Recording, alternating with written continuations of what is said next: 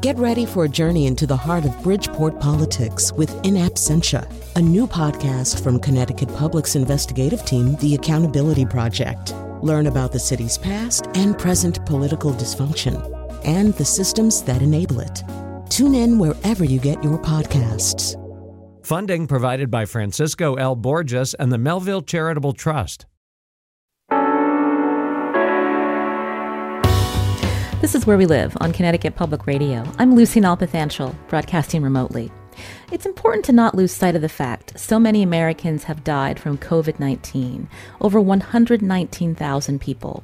They include more than four thousand two hundred people in Connecticut. People we know have also recovered from the disease, but what they go through can be really difficult. Today, Where We Live, we want to learn more about what recovery from COVID nineteen looks like for people in our community. Have you or someone you know been hospitalized due to COVID nineteen? How would you describe your recovery? We want to hear from you today. eight eight eight, seven two zero, nine six seven seven. That's eight eight eight, seven two zero, W M P R. You can also find us on Facebook and Twitter at Where We Live. Now, coming up, we're going to also learn how survivors are donating their blood plasma to help others defeat the virus. First, we want to talk about the effect COVID nineteen has on someone after they've been hospitalized. Joining us now is a Connecticut resident who is recovering after being diagnosed with, the, with this respiratory illness. Uh, Richard Gard is a Connecticut resident, also a lecturer at Yale Law School, oh, I'm sorry, Yale School of Music, and director of music at Saint Thomas More Chapel and Catholic Center. Richard, thank you for joining us today. Thank you for having me, Lucy. So tell us, before you were diagnosed, uh, was it around the time that the pandemic started? And, and how were you feeling before you started to feel a little bit off? I was considered very healthy and very fit. Um, a sailor, I'm a, an advanced scuba diver, and I'm um, very active at uh, Yale with all my students, my choirs. Uh, I run the world's largest online uh, free hymnal for churches. And uh, I was also very, uh, my wife and I were very careful with um, uh, washing and, um, you know, trying to be safe, but never, ever thought that um, I would I would be sick. And um, uh, I, I became sick in early March at some point. and uh, then it went, yeah, I got, I got sick really fast after that. Mm-hmm. But before then, I would have never thought ever that I would become so ill or ever, ever come close to losing my life. Mm. So tell us, when you said you started to feel off in March, uh, how did you feel and how quickly did you have to go to the hospital? Uh, it was uh, one night I was having tremendous, like um, my heart was beating out of control. I couldn't breathe. And uh, so my wife insisted that I call my uh, doctor. I'm with uh, Yale Health Plan. And she thought that I'd had a heart attack possibly and told me to go right into emergency. And uh, while I was in there, this I would have this crushing chest pain, uh, inability to breathe, and uh, a headache, you know, eventually. So the pain was so bad that I was in, I didn't realize they were giving me morphine. And uh, but soon I told them, I said, I don't think I've had a heart attack because I, I feel like maybe I have the flu. And they said, so eliminate heart attack, yes. Not sure what to do with me, and uh, because really none of the pandemic here had really started. And eventually they decided to test me for flu, and they took a swab, and that took a couple hours to come back while I was still p- very distressed laying in, in emergency. And I'll never forget, the doctor came back and said, "You do not have the flu." I said, "Okay, great." He said, "No, not good. Oh. It means you probably have new coronavirus. We do not have a test yet. We're going to put you in isolation now." And so I was the first uh, person to um, be suspected of coronavirus at Yale New Haven Hospital and for the university. And uh, the university s- swung into action immediately, canceling when they realized, you know, one of the faculty mm. was now hospitalized with it. And the hospital, and they said, you know, "We have been studying what to do with this, but we're somewhat making it up as we go now that, you know, you were really here." And um, so, uh, yeah, I was I was very ill by that time. Mm. That must have been um, so scary when your doctor said that they think this is uh, from the new coronavirus. What was your reaction? I mean, so you were feeling ill, but your your your family must have been so scared, Richard. Yeah, the the word for me, I always thought, well, I'm healthy. It's going to be like the flu, and I'm going to get over it. I'm a positive person. But my my wife, they immediately she had stayed there with me, and they just, you know, threw her out of the hospital immediately and told her to get into isolation. And you know, we didn't even really get to say goodbye because they just ripped me out of there so quickly and into one of their uh, negative airspace isolation rooms, which was a very, very nice. I mean, there and and while I'm talking about, I really owe my life in so many ways to Yale New Haven Hospital and Yale Health Plan, who the doctors, everybody, you know, approached it. They just so open to trying things and um, being careful, and when I was in great danger, moving with utmost speed, and um, and since then supporting me. I'm just constantly supported by them, and mm-hmm. so that's I, just while we're here, I, I really owe my life to all the doctors, nurses, and staff at Yale New Haven and at Yale Health Plan. Mm-hmm. But yes, it was very scary because then you're in a room, and um, this I never realized uh, how important it is to see people, um, especially I, I, as a teacher and a, a, a you know a conductor, I work with a lot of people, and um, from that point on, for the rest of that month, I never saw another face because except on T V, which really doesn't count as seeing a person. The rest of the time, everybody was extremely protected behind you know double masks, shields, uh, hats, the whole thing. I. I only saw eyes, and I just learned people mm. by their voice. But um, and that I realized after is was real. It can really drive you into like a depression or mm. like a, a real sense of being alone, of not seeing any person, only eyes. Yeah. You're hearing Richard Gard again. He's a Connecticut resident, a lecturer at Yale School of Music. He's recovering from uh, having COVID nineteen. Uh, today, we're focusing on what that looks like for so many Connecticut residents and their families. Uh, we just heard Richard say uh, when you're diagnosed with COVID nineteen, you have to be isolated uh, from others, and that is a scary time to uh, not be feeling well, but also to not see your loved ones uh, in person. So, Richard, when you were at the hospital, um, can you recount what those days were like? How long were you hospitalized? And at times, uh, were you preparing for the worst? Uh, well, when when it was the worst, I was in a la la land. Um, uh, but that was a terrible time for my uh, wife and kids. Mm-hmm. Um, but I, I was hospitalized a little more than uh, two weeks altogether, and I was in I C U uh, for five days, and I was... Uh, I was on a ventilator for just about three days, so not too long for any of that, uh, mm-hmm. which is part of the reason I'm, I'm having a good survival. You know, I'm, I'm recovering because I wasn't on the, the uh, ventilator too long.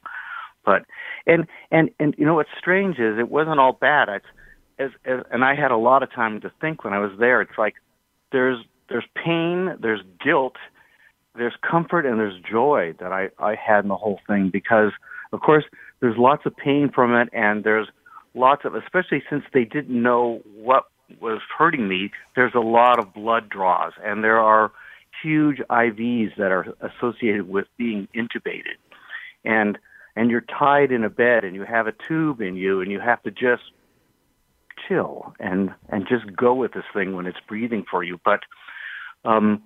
And for me, it was uh, they would have the T V news on at, at times, and you know at that time there was so many statistics of how many more are sick, how many had died, and after I woke up uh, and I was intubated and I was in I C U, and I would see those numbers, and I realized that I could have been uh, just a digit up there, mm-hmm. and when I was in the coma, I I did have. Um, dreams or, or things that happened to me. And I realized that really all the time, the line between being alive and dead is an extremely thin line. Like you could step back and forth with ease. Um, and and I said there's, there's guilt because at the same time I felt so bad for what my my wife and my kids went through, I think, way worse than I went through being sick. And mm-hmm. also all of my, my programs, I have students who are graduating who are, you know, hoping to start a career as a teacher. I have students that were at prime, ready to start a career as a performer. My all of my church music things that I do that are out there, and just at a time when when really everybody needed to pull together to do things, and and you know I was I was a burden rather than that. And a, a, another jolt thing that I never realized would happen to me is that after that, and for more than a month after I was discharged, I would have uh, night terrors. I was afraid to go to sleep. And a lot of that would revolve around that I felt guilty, that I was one of the ones that survived, and maybe I was not supposed to be here anymore. And, and you know, I had guiltily and selfishly taken back the chance to be alive, um, which I would have never thought, because I'm a very positive person. I would have never realized that. Again, Yale, Yale Health and my doctors were there to, you know, tell me that stuff like this could happen, that people that are in I C U and are on a ventilator have a lot of issues later. Mm-hmm. Um, well, I wanted uh, to talk that, about yeah. that, Richard. Again, that you said that you were in the hospital for about two weeks. Uh, mm-hmm. What was it like leaving the hospital? And tell us about some of the therapy, uh, whether it was uh, physical therapy or just talking with your doctor to figure out, you know, am I still having certain symptoms, and, and how I can get back to my, my full functioning? Right. Well, the first time I was in, I, they said I was over the coronavirus in like three days. They said, oh, you're so healthy, you already got over it. And uh, so, but they kept me for two more days just to watch that it didn't come back. It didn't. I went home, and I had a, a set of, you know, I had to have a separate bedroom, kept a separate bathroom for my wife, very, very careful, mask, et cetera, et cetera. And after two days, my fever kept getting worse and worse until I was running one hundred four all the time.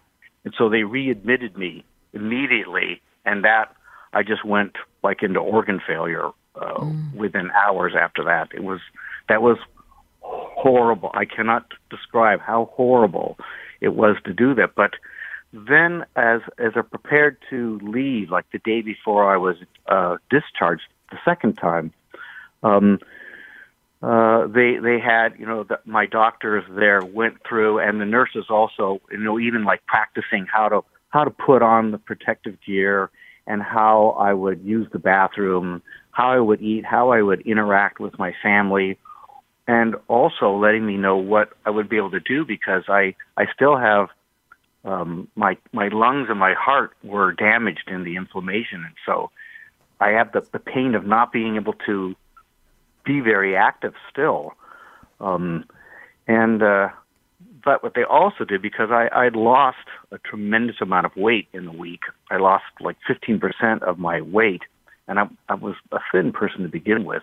Mm. Um, I had immediately a dietitian they uh, assigned to me, and who set me up with, with a diet. I was eating five full meals a day, which was actually really hard to get down because I was still so ill.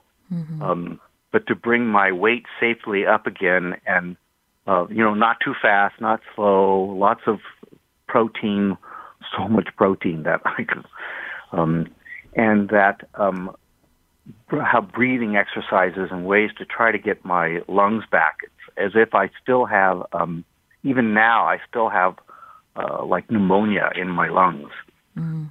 Um, so. so- And how often are you, again, whether you're seeing a doctor or talking to your doctor to make uh, sure that you yeah. are up and, I mean, I, up and I up? Have, uh, I have quite a team. They keep mm-hmm. track of me by phone, by um, telemedicine, mm-hmm. and uh, procedures. I think I can safely say about two days per week, every week, since I left the hospital. I've, uh, I've been somewhere for, uh, you know, a scan, some imaging, Uh, because a lot of it is they don't know all what can happen to a person after this, such as three weeks ago, I suddenly lost half of the hair in my head. For a short while, I had that my sense of taste was off, and things like specific things like coffee, which I love, suddenly turned into tasted like a hair conditioner. just just one day, suddenly there's, and uh, the things with uh, the damage to the heart and the way that it damages one ventricle, and things that it does in your lungs, and muscle weakness. So um, I, I feel like I'm partly um, contributing because I am the first one. So um, I am part of a, a, a D N A study, mm-hmm. and to see why a person like I had this uh, the second round called the cytokine storm. Mm-hmm. Why did I get so sick? And others, you know, after I got better, why did I suffer this way? So they're looking, is there something in my, you know, genetics that mm-hmm. predisposed me to that? So um, I, I, I feel like I should have a parking spot down at mm. Yale New Haven. I've, I've been there so, so often. But like I say, they have been so supportive and, and uh, socially mm-hmm. and, you know, um, psychically and everything. They've mm-hmm. been with me all the way. And that makes you really need that much more than I would have ever mm-hmm. imagined. Well, Richard, we're so glad to hear that you're doing better. But I want to ask you before we let you go, what do you want listeners to know about this disease, or how are how we should be supporting people in our community who are recovering, even their families? Because again, once you are discharged, there's still a process that that, that needs to happen. And right. I'm just curious what your thoughts are as we see the state reopening, as more and more people are wanting to get back to normal. Yeah, as as I like I said, my wife and I have an acquaintance in California who died just two days ago. So even as things are coming back to normal, and, and me as much as anybody, I'm a very like busy person. I want to get back out there again, but to remain extremely careful and vigilant. That most people will not get as sick as me, but if you or somebody in your family then gets it, it's. It changes your entire life, and it's still going on. And I was very careful about washing and touching people and being in close things before I got sick. And still, I got sick. But for the family of a person who is ill, realize that um, part of it is just not being able to see your loved one or go visit them, or also feel like you're supporting them by coming by or, you know, sending flowers or something. All of that is off limits. So instead, I would say, instead of showering attention on the person who's sick, shower some attention and flowers and mm-hmm. gifts and food on uh, the, you know, the spouse and the, the family of someone that's in the hospital. Mm-hmm. Richard Gard, again, is a Connecticut resident. He's a lecturer at Yale School of Music, also director of music at Saint Thomas More Chapel. Richard, again, uh, we're really, really grateful that you're doing better, and we thank you for sharing your story with us. Thank you for having me on, Lucy. This is Where We Live from Connecticut Public Radio. I'm Lucy Nalpathanchil. Coming up, we're going to learn more about how doctors and therapists are helping COVID nineteen survivors rehabilitate. We also want to hear from you. Join us, eight eight eight, seven two zero, nine six seven seven, or find us on Facebook and Twitter at Where We Live.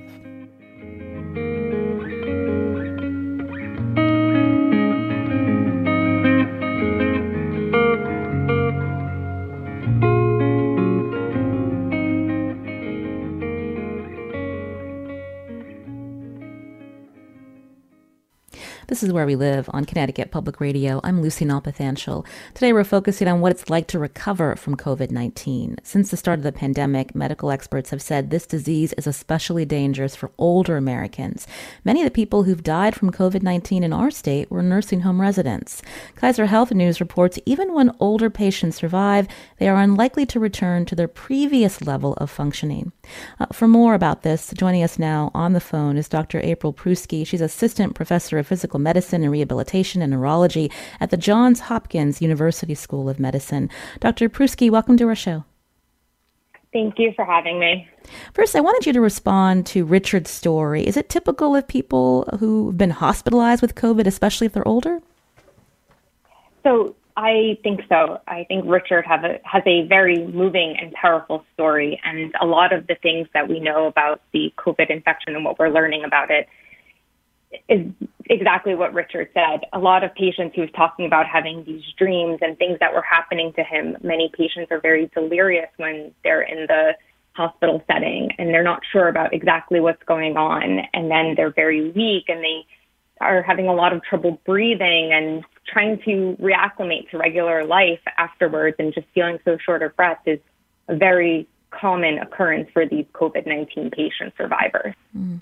Can you tell me briefly um, when someone is hospitalized and they're on certain medication, maybe they're on the ventilator, um, they're having problems, it's very uncomfortable. How are medical staff making them comfortable? What are some of the, the drugs or um, uh, processes that people go through to help make these patients more comfortable while they're in the hospital? Um, So that's an excellent question. Um, what they do for the COVID nineteen patients in the intensive care unit here at Johns Hopkins is they're trying to actually have family members involved frequently. Mm. And what they do is they have Zoom with the family members so that they're able to interact over tablets and be able to see their family members to help calm them down through the process. Mm. And when we talk about therapists, uh, whether they're occupational or physical therapists, when do they come into the picture, Doctor Prusky? So here at Hopkins, we've actually taken a very different approach. I think classically therapists come during the recovery stage. Mm-hmm. But because we know that the COVID virus is multisystemic, that we actually start evaluating these patients daily to see when a therapist can start to see the patient. And we can start to see these patients as early as in the intensive care unit. We are able to start their rehabilitation knowing that they're going to be very debilitated. We have a physical therapist come in, and that physical therapist evaluates what their strength is like. They work with them to see how they're able to kind of be able to just roll around in the bed, be able to sit at the edge of the bed. What's their balance like sitting at the edge of the bed? Then they try to stand with them, and they try to walk with them a little bit. Then we have occupational therapists that come in and they work on those activities of daily living, things that we take for granted, brushing your teeth, getting yourself dressed, getting to the toilet. They start to help patients relearn how to do these things. You can join our conversation here on Where We Live as we learn more about the recovery process for people diagnosed with COVID nineteen. Again, our number, eight eight eight, seven two zero, nine six seven seven, or find us on Facebook and Twitter at Where We Live. Uh, Jeff is calling in. Uh, he's a COVID nineteen survivor and got care through Stamford Health. Jeff, welcome to our show.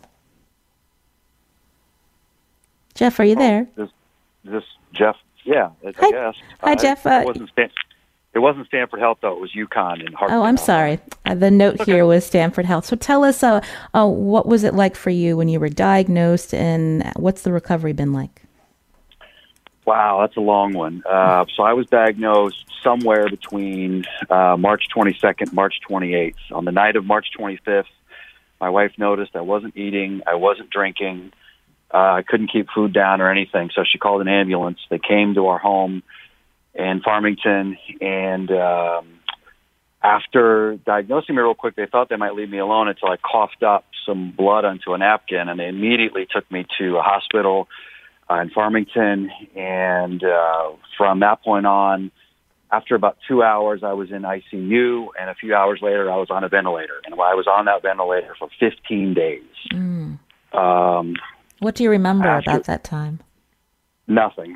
Uh, I remember my wife calling the ambulance, and I actually sent her a text message from the hospital before the, the, the I C U trip. I don't remember doing that, so I was in a medically induced coma for those, all those days. Uh, and I remember coming out of it, and for about a half a day, I couldn't remember who I was or where I was or anything like that. Mm.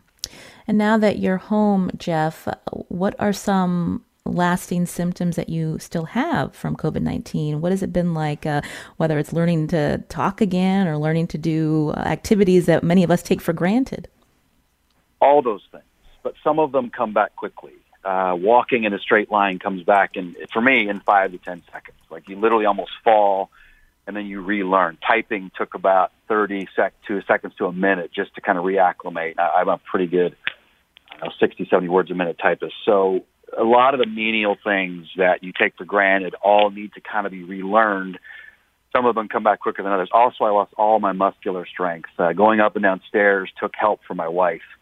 Um, I, it, it would take, to do one or two stairs would take two or three minutes, just have to rest and then try another one. Um, but luckily for me, I've recovered very well. It's been two months since I got out of the hospital, and I'm almost one hundred percent mentally recovered. Physically, I still need to gain more strength, But it's every day I get better. Every day I feel better after a, a very serious, almost, uh, you know, dying uh, account of, of being in the hospital and being in I C U. Mm.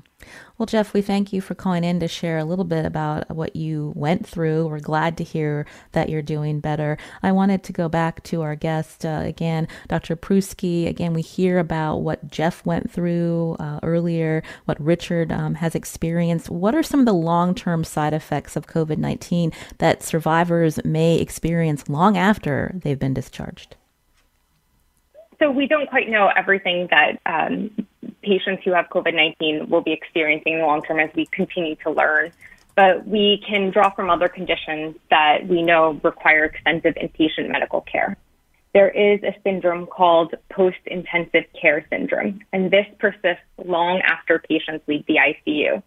Patients can have cognitive symptoms such as decreased memory, thinking problems, difficulty talking, forgetfulness, poor concentration, trouble organizing and problem solving. And really importantly is that they can also have a lot of emotional symptoms like P T S D, nightmares, anxiety, depression. They also have the physical symptoms of just this muscle weakness, fatigue, having decreased mobility, difficulty breathing, and insomnia. And I think that what Richard said before, too, about supporting the family is very important as well, because many of these family members of patients who have COVID nineteen can have emotional and mental symptoms as well. They experience anxiety and depression, feeling overwhelmed. They, too, have post-traumatic stress disorder. They can have grief. They can have a lot of changes in their sleep. And I think that it really takes a comprehensive team to help these patients. And what I mean by that comprehensive team is that it involves having your pulmonary doctor. It involves having a physical medicine and rehab or a physiatrist who really focuses on the function and the looking at the whole person about what they want to get back to.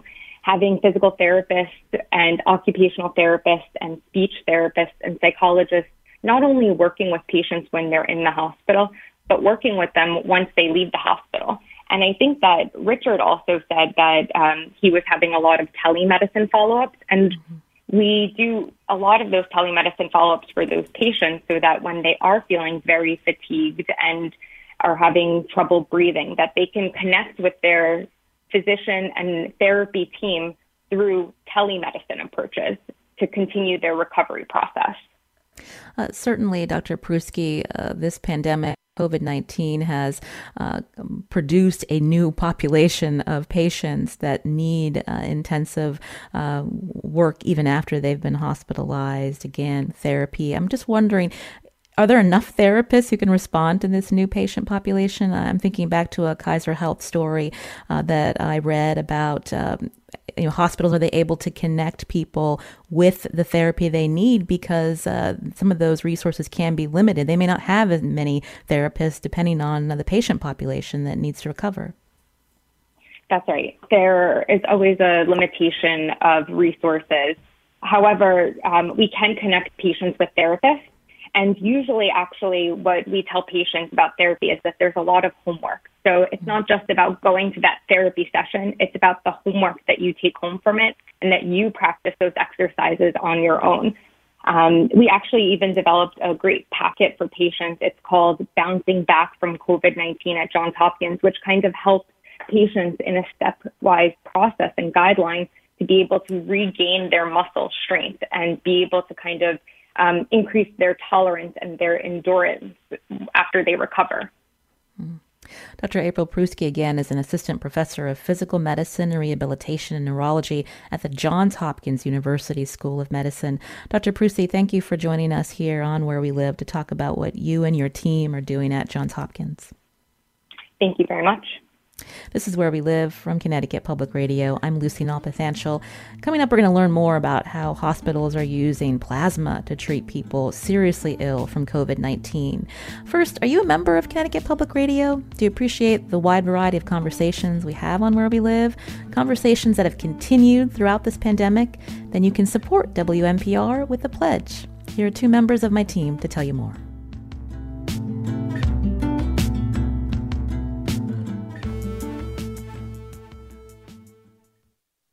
You're listening to Where We Live on Connecticut Public Radio. I'm Katie Tularski here with Carmen Baskoff, and we are asking for your support today, support for uh, local programming on Connecticut Public Radio. The number to call, again, one eight hundred, five eight four, two seven eight eight or W N P R dot org. I'm joining you um, from here in our studios in Hartford. Carmen is Uh, over Zoom at her home in New Haven. And um, Carmen, that's how you've been producing the show over the past uh, months. Um, how how's it going for you? It's been really weird, Katie. I, I think it's it's been very strange to not be in the studio and seeing all of my colleagues, seeing Lucy, um, and uh, seeing our guests as well. Um, I, I guess it, one of the strangest things is that it's now starting to feel normal uh, to just hop on Zoom in my bedroom and, and, you know, pull up our show, talk to our guests that way. Um, and I guess that is kind of the new world we're living in. But it, it, it definitely has been a big adjustment. I've been really impressed with our, our tech team at Connecticut Public Radio, who uh, stepped up and figured out how to get us Uh, you know, continue bringing us on air uh, from four, you know, four different people in four different locations, plus guests all over the place. Um, I'm figuring out how to do that, uh, you know, basically at the drop of the hat as this pandemic started. Um, so it's it's been an interesting experience, but I think uh, this has been a time that I've also felt, you know, really invigorated and really glad to be working in news and working in public radio, because I do think this is a time that that listeners have a lot of questions and, and really, uh, you know, there's there's so much to, to keep track of in terms of the pandemic, in terms of the protests that have been happening around the co- country, around police brutality and racial injustice. And, and I really, I think, valued um, you know, working on a show like Where We Live, where we have long form conversations. Um, you know, I, I think obviously getting the latest headlines is really important, but I think it's also important to have a space where we are able to kind of slow things down and break things down and, and have complex, nuanced conversations uh, with, you know, policymakers, with big thinkers, and also with listeners, and, and bringing listeners who have questions or have comments into the conversation with our callers who join us each and every day. Um, so I guess, you know, if that's something that you value and you're, you're realizing during this pandemic you're turning to to stay informed, we would love your, your support. Uh, the number to call is one eight hundred, five eight four, two seven eight eight, or you can go online to W N P R dot org slash donate. That's one eight hundred, five eight four, two seven eight eight or W N P R dot org slash donate. Um, Carmen, one thing I've really appreciated about what you and your team have been doing on Where We Live ha- is um, just sort of the regular check-ins with the governor, um, with uh, just folks in the state who are running different organizations, who are making decisions about when schools are going to reopen, when businesses are going to reopen. You know, I think hearing it, you know, it feels very chaotic, especially when you're sort of isolated in your house. There's so much news coming at you, like what, you know, what, and, and, and things change from day to day. Having this place where, you know, you could, you could, you know, call in and ask a question to the governor or to the education commissioner or, um, you know, the Senator Chris Murphy. I think that that feels um, like a really important uh, public service, um, but also hearing, you know, hearing those official voices, but also hearing um, voices from real people who are struggling in the state. Um, and that's something that I think Where We Live does really well. Um, so, again, uh, if you, list, uh, list, our listeners, are um, are um, tuning into Where We Live every day, if you have been listening throughout this, um, you know, throughout these past months, and you are able to support this programming, uh, please call us now, one eight hundred, five eight four, two seven eight eight. Uh, it's one eight hundred, five eight four, two seven eight eight or W N P R dot org.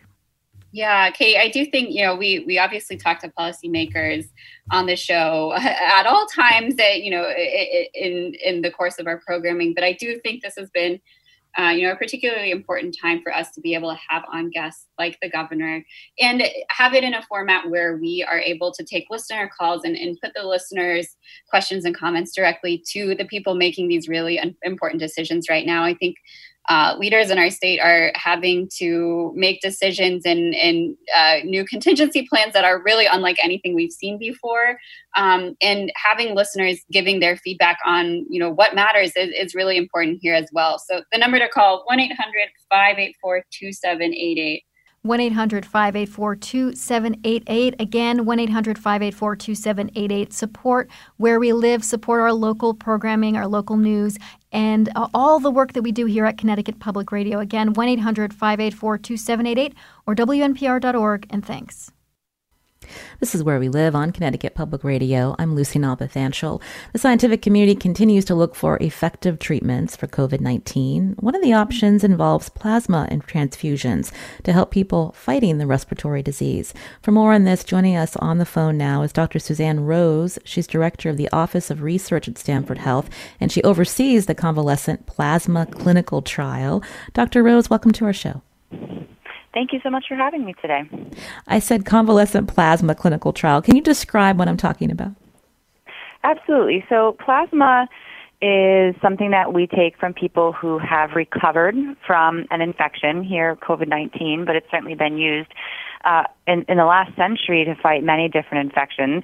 And the what's inside the plasma that is most beneficial for people who are sick are antibodies. And these are molecules that have learned to recognize and fight off a virus that has caused the disease COVID nineteen. So we can separate plasma from blood of people who have recovered and administer it to the people who are currently fighting off the disease, because when people are fighting off the disease, they actually don't have antibodies yet. We develop antibodies uh, a week to a few weeks after we've actually been exposed to a virus or bacteria for the first time. So at Stanford, uh, we have been engaged since early April mm-hmm. in providing convalescent plasma to our sickest patients uh, that were, you know, in the fight of their life, in the I C Us, um, with with this terrible disease. Mm. Uh, before I ask you more about uh, how many of your patients have uh, gone through uh, this and gotten convalescent plasma, I wanted to back up, and you said that historically this has been used uh, to treat other diseases. Can you talk more about uh, that? And how uh, doctors were able to figure out that, again, transfusions with plasma can help people when they don't have antibodies? Sure. So this goes back to the eighteen hundreds when uh, diphtheria was, was a real problem throughout the world, and doctors and scientists figured out that if there were animals that were immunized against this disease, they could recover the blood or serum from the animals or from people who had recovered and give it to people who were sick. So certainly a, a lot of thought went into it then, and then we saw a resurgence of using convalescent plasma during the last pandemic of, of our century, uh, the Spanish influenza uh, pandemic, where many people died. And then from there, it's been used in the management of measles, hemorrhagic fever. Mm-hmm. It was used with success uh, in the Ebola epidemic that occurred mostly in Africa. And recently, other coronaviruses that are members of the COVID nineteen family, MERS mm-hmm. and SARS, it's also been shown effective in those outbreaks. Even though we didn't really see those outbreaks here in the United States, it was used overseas and and shown to be effective. Mm. So we heard from two uh, different uh, men in Connecticut who were diagnosed with COVID, and thankfully uh, they've recovered. So can you walk us through what the transfusion transfusion is like for someone who's had COVID and, and now um, they the, they've agreed to have their plasma taken out? Well, in the beginning, we were really targeting our sickest patients. So at Stanford Health, uh, we were the epicenter in the state of Connecticut, and at one point we had four I C Us open.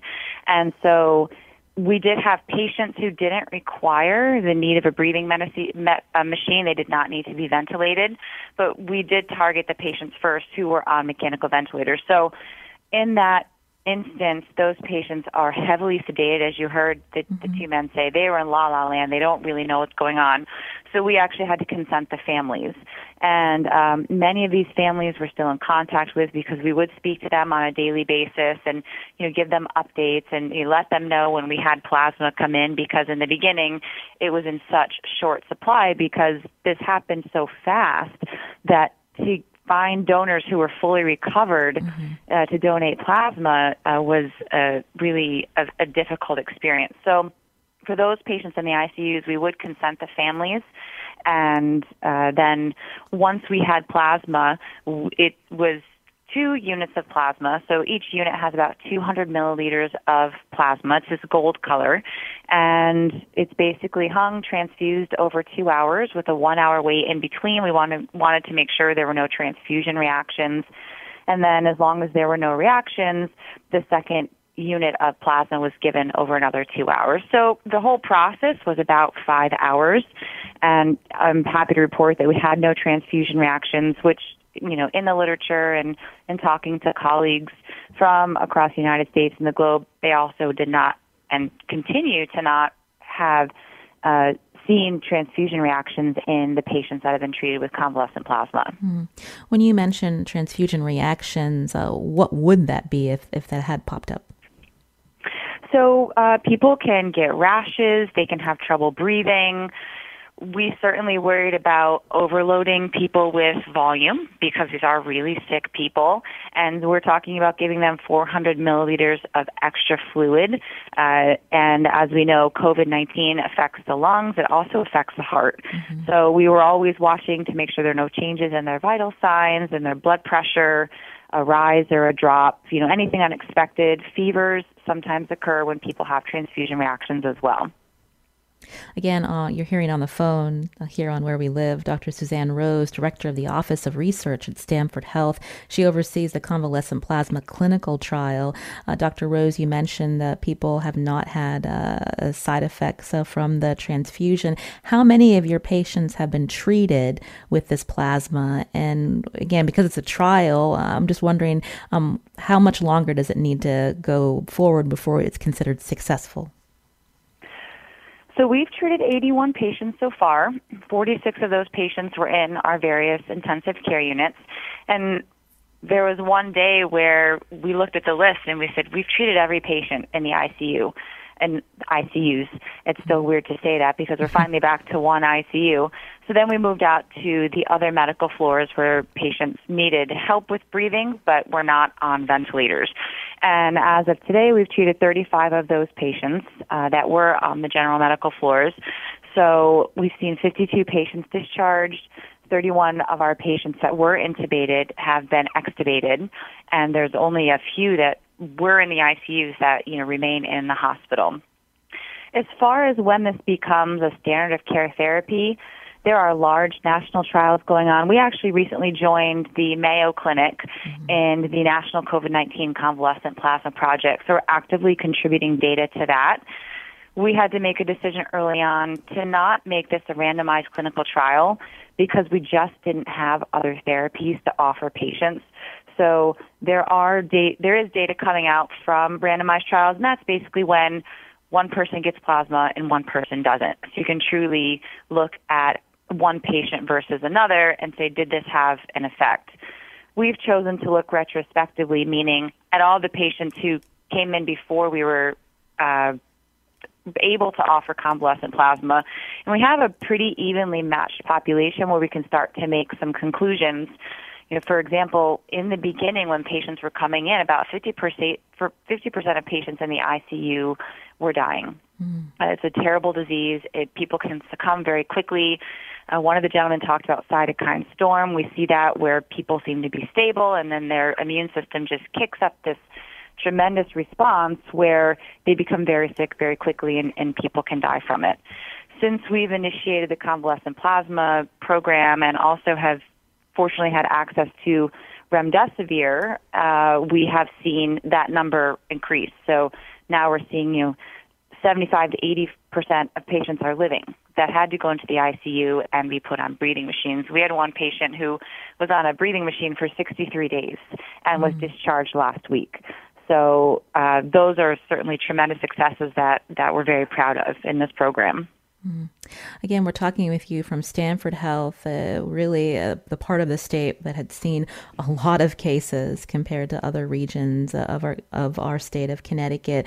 Um, as we uh, move forward with uh, reopening, uh, Doctor Rose, uh, what do you want uh, listeners to think about in terms of, again, uh, following certain guidelines to make sure that they don't contract this disease? Well, the guidelines that the C D C have have put out are the guidelines we should all be following. Social distancing, six feet apart. You know, we uh, need to continue wearing masks when we go out in public. I know certain people are struggling, saying, I don't want to wear a mask. It really protects you and it protects the people around you. We know there are people walking around who are asymptomatic carriers. And through no fault of their own, their body is just able to fight off the disease, but they're still able to spread the disease. And a mask is a fantastic way to prevent any of us that might be walking around as asymptomatic carriers from infecting people who are around us. Frequent hand washing, wiping down surfaces, Uh, certainly, all of these have been shown and will continue to be very effective in preventing further transmission of, of COVID nineteen and keeping people out of the hospital.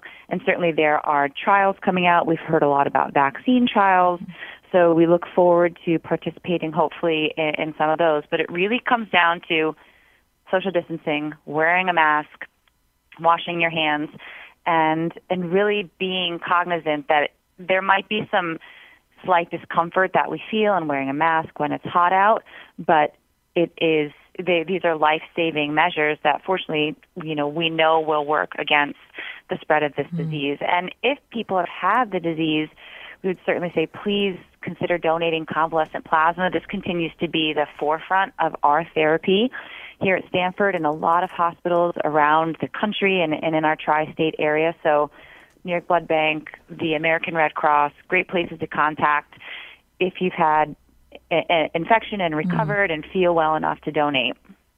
Well, we want to thank Doctor Suzanne Rose, again, Director of the Office of Research at Stanford Health, who oversees the convalescent plasma clinical trial. Doctor Rose, thank you so much for the information today. Thank you. We'll also link up uh, to uh, information about the American Red Cross, which also has a convalescent plasma program. I'm Lucy Nalpathanchil. Today's show produced by Tess Terrible. It's also our end-of-the-year fiscal uh, campaign to gather more support from the community for quality programs. Please support W M P R with a pledge. Here are two of my colleagues to tell you more.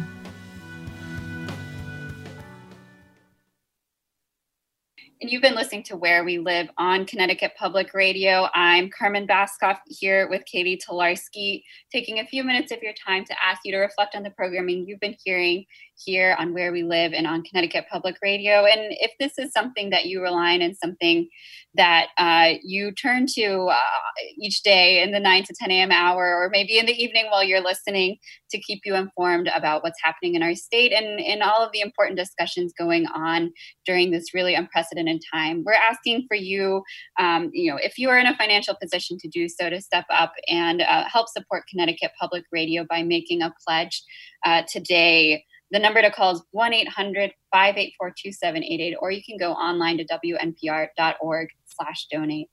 one eight hundred, five eight four, two seven eight eight is the number to call to support Where We Live. If you are a person right now who is glued to your phone, uh, re- scrolling through Twitter, just you know, a, a, a news junkie, uh, one way that you can support Connecticut Public Radio and get your news on your device is um, for a gift of nineteen dollars a month. Uh, you can get either uh, the New York Times digital subscription or the Was- Washington Post digital subscription, and at the same time support Connecticut Public Radio. So um, that's an option for you, but the most important thing is that you call, is that you help to support the local programming here on Connecticut Public Radio. As we've mentioned, uh, this is a hard time for people. Not everyone is able to give, and we understand that. Um, so if you are able to, we're asking you to step forward. We have a seventy-five thousand dollars goal for this uh, pledge drive, and um, it's just helping us to uh, reach our goal for the end of the fiscal year. We cannot do it without your help. This is public radio. It's listener-supported radio.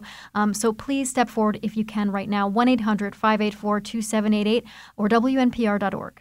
Again, that number is one eight hundred, five eight four, two seven eight eight. And Katie, I think you raised a really important point that, again, this is like this is not an easy time financially uh, for many people, and, and we definitely understand that. Um, and I guess, you know, the, the, to me, this also says that, you know, if, if you are someone who is, you know, relatively speaking, um, you know, doing all right, uh, you know, financially despite the pandemic, and, and you maybe are in a position that you have a little bit extra that you're able to give, um, this would be a really big help because it, you know, again, we we want our programming to be available to everyone, including people who aren't in a position to donate right now. Um, so if you're able to step up and maybe make that contribution that allows us to keep bringing programming to, to people who aren't in a position uh, to give right now because of these really challenging times we're facing right now during the pandemic, uh, we would love your pledge of support. Um, I think this has been a time that uh, I really valued public radio. And so again, Um, one eight hundred, five eight four, two seven eight eight, or you can go online, W N P R dot org slash donate, and thanks.